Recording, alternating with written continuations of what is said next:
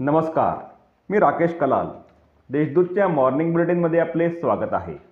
ऐकूया नंदुरबार जिल्ह्यातील ठळक घडामोडी. आश्रमशाळेतील लॅपटॉप चोरी प्रकरणी पाच अल्पवयीन विद्यार्थ्यांना अटक.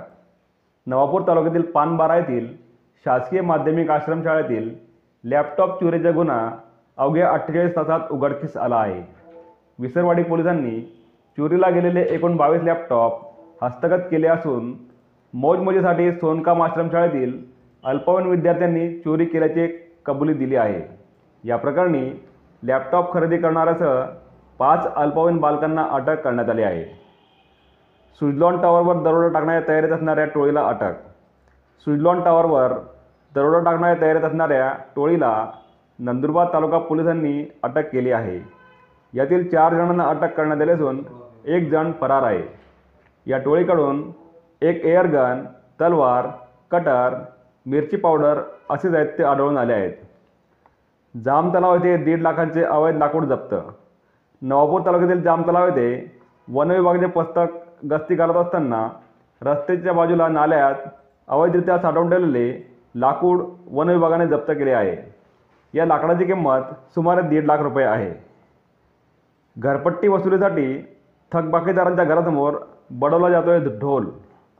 तळोदा शहरातील मालमत्ताधारकांकडे सुमारे एक कोटी रुपयांपेक्षा अधिक थकबाकी आहे. वारंवार सूचना देऊनही घरपट्टी भरण्यात येत नसल्याने नगरपालिकेने थकबाकीदारांच्या घरासमोर ढोल बडवणे सुरू केले आहे. त्यामुळे वसुलीला प्रतिसाद मिळत आहे.